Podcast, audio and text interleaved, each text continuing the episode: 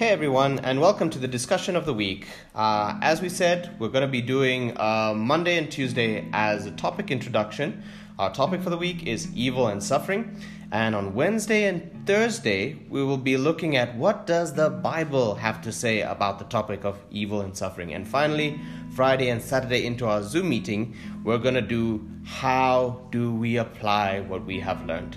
So I am pleasantly joined here by uh, the aspiring Pastor Andrew Vatipulu.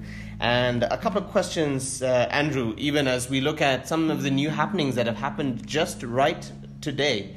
We heard about the deep sea uh, slum right next door to us on 4th Parklands Avenue being totally gutted down by fire. People have lost their homes um, and, and, and, and are, are, suffering. Some of them part of our families and uh, members of our church and we see suffering and we see pain in, in, in such horrible ways.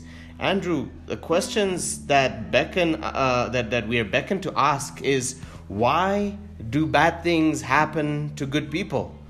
Andrew, um, do you have some thoughts on the same? So, like, it's such a, a heavy topic mm-hmm. because bad things do happen to good people. Yeah. And they don't deserve it. Mm.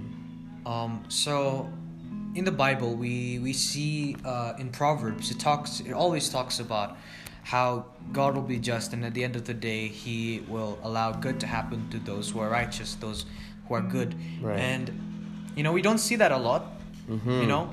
Yeah. But what God promises is, the, in the bigger picture of things, mm-hmm. um, it good will happen even when we don't see it. And we see, uh, and then we move on to the next wisdom book, which is Ecclesiastes. Mm-hmm. And Ecclesiastes kind of opens this up a little bit, complicates it a little bit more. Right. Because, you know, life is complicated. It's Yeah. not just good to good, bad to bad people. Yeah. And so Ecclesiastes opens this up and says, yes, bad things will happen to good people. Mm. You know, it's it's terrible, but this is the world that we live in. Let's just we, we have to accept the way it is. Mm. We, we like to generalize this and make it a topic, but it's just so sad to really really think about. Mm-hmm.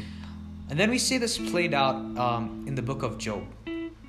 Right. Now Job was living a good life. You Mhm, know, he was he was righteous in the eyes of God. He was Mm. a, a great guy. And then, you know, terrible things happen. We often say that, oh, but in the end, Job, you know, he got double his portion. Blessed at the end, yeah. But we, we forget all that trauma he probably went through. Mm. What happened to all of that? And do, are we just gonna ignore those children didn't exist? Yeah. You know, Yeah. they they were children. They were his children. They're s they're still gone. Mhm. You know, and so it's terrible to really think because clearly in that book we see that God did Mhm. allow it to happen. Right. That is the only time in the Bible we see that God gave permission, yeah, to the enemy to, to touch Job's um, and influence his life in a negative way. And so the question is, does God do that all the time? Mm. And so, yes, God, bad things happen to good people all the time, and it's it's tough to realize. But in the Bible, we see that in the grand scheme of things, at the mm-hmm. end of the day, Yeah. and when Jesus returns, mm-hmm. good will happen to good mm-hmm. people. Well, Andrew, thank you for that answer. I, I heard somewhere that, uh, you know, some other people answer the question, why do bad things happen to good people? And they say that, well, people are not good. We have the imputed sin of Adam. So the question that, uh, you know, maybe I'd ask is why do we seem to continually suffer for Adam's sin that happened so, so long ago? That's a really good question. Mm. Um, so yeah, yes. How do we even define who is good and who is bad? You know, because Yeah. ultimately we are definite. We're definitely all bad people, but Yeah. those who are righteous are those who are righteous in the eyes of God, and obviously because everyone is tainted by sin, we're all bad people. Correct. Uh, but because of Jesus, uh, the righteous people are, are now people who accept Jesus. Um, but even bad things happen to those people because of Adam's sin. And so the question, your question is, um, why? Why? And the truth is, that's just how our universe works. That's just the logic of the universe. That's like a law in the universe. That if an object um, is active, commits an act, or a person commits an act, it doesn't just affect them or itself, it affects everything around. Mm-hmm. And so it's not it, it can uh, be a bad thing, it can also be a good thing. Like the successful people that we see right now, it's not because they worked hard, that's just a portion of it.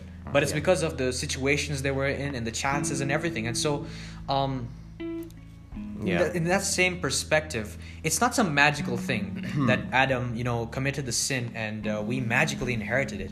It happens all the time. We know biologically if a parent has a certain sickness and Yeah. it can be passed down, it will be passed down. Right. We accept that, but we can't accept that with sin, and that's a problem. But the truth is, it's not as magical as we we try to make it. We suffer uh, because of each other. You know, uh, let's take the coronavirus for example, right? Some people say that it was China that uh, you Right. know Yeah. made it up uh, because uh, as a weapon, and some say it was the bat. Mm. Either way, it wasn't some magical thing that God cursed us with. It's our fault, Right. right? And it didn't just affect them; it affected the world around. Mm-hmm. And so that's just how the world unfortunately works, for good and for bad. That's how it was designed. Mm-hmm. It could be used for God's glory, but it can also be used for the most evil things. I see what you're saying, Andrew. Um, you know, there was a d- debate the other day, um, a discussion between theologians, and they brought out uh, a case and scenario where the Garden of Eden, and some of the guys blamed the snake for the fall. Some of the people, some of the theologians blamed Eve, while others blamed um, Adam. But there was one, uh, uh, one group of, of theologians that actually point a finger at God. And they asked the question what was God thinking? Why, in God's green earth, did he put the tree there for Adam to make such a, a foolish choice, or Adam and Eve to make the choice as it will? You know, that's a question we need to acknowledge. Hmm. And I would uh, somehow lean on uh, on the side of the theologians that said that sort of pointed to God, but not in a wrong way. Hmm.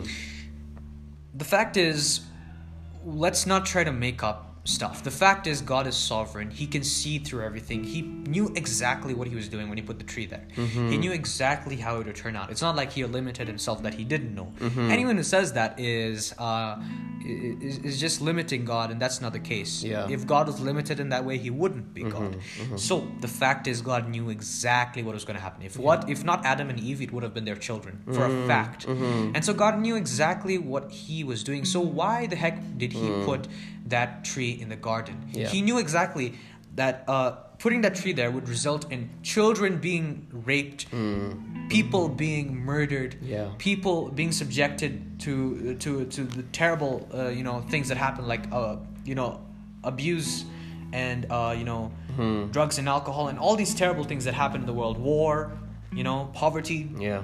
he knew that this would result in that and so some people say although some people say that uh, god was just giving us uh, you know uh, you know this was an example for how god wanted us to sh- us to know that we are ha- we have free choice it doesn't Free will, escape the fact yeah. that yes god ultimately um Mm-hmm. you know allowed all of these things to happen so it's important to acknowledge that question All right.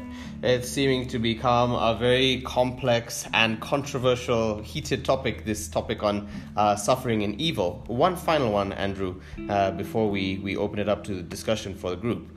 Ultimately, are we saying that God is evil because he allows all this suffering and pain in the world that he created? Yeah, thank you for that. Um, you know, about the tree, you know, after you know, after you explain all of this, that yes, ultimately God knows everything, and I, I embarked on the journey of okay, so God did know. Does that really? Did that? Doesn't that really make him evil? Mm. And it's a tough, it's a tough one. So what was God thinking? Is a question you asked. What Yeah. was God No, thinking? ultimately, is God evil because Yes. he allows uh, suffering in this world? Yeah, yeah, exactly. So what was God thinking when he Mm-hmm. when he did what he did? Mm. Is God evil because he did what he did? Yeah. And the truth is, um, we don't know. Okay. We don't know. Mm-hmm. We don't know how God's thoughts work. We don't know how God, you know, God what God's ways are. And so Yeah.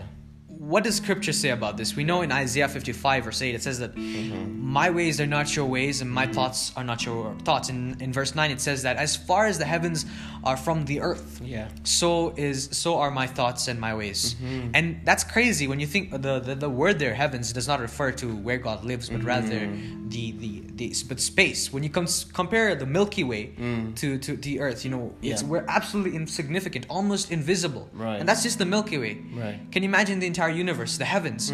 So imagine how insignificant we are, and it's like an ant approaching a human. An ant Yeah. doesn't even have the thought process, a brain. Capacity to comprehend. Right? Exactly. So how can we comprehend God's thoughts and God's Mm, ways, even though uh, we try to, you know, make up logic for God, which is a terrible thing. We Yeah. can't make lo- make up logic for God. Right. Um, we will never truly know. Yeah.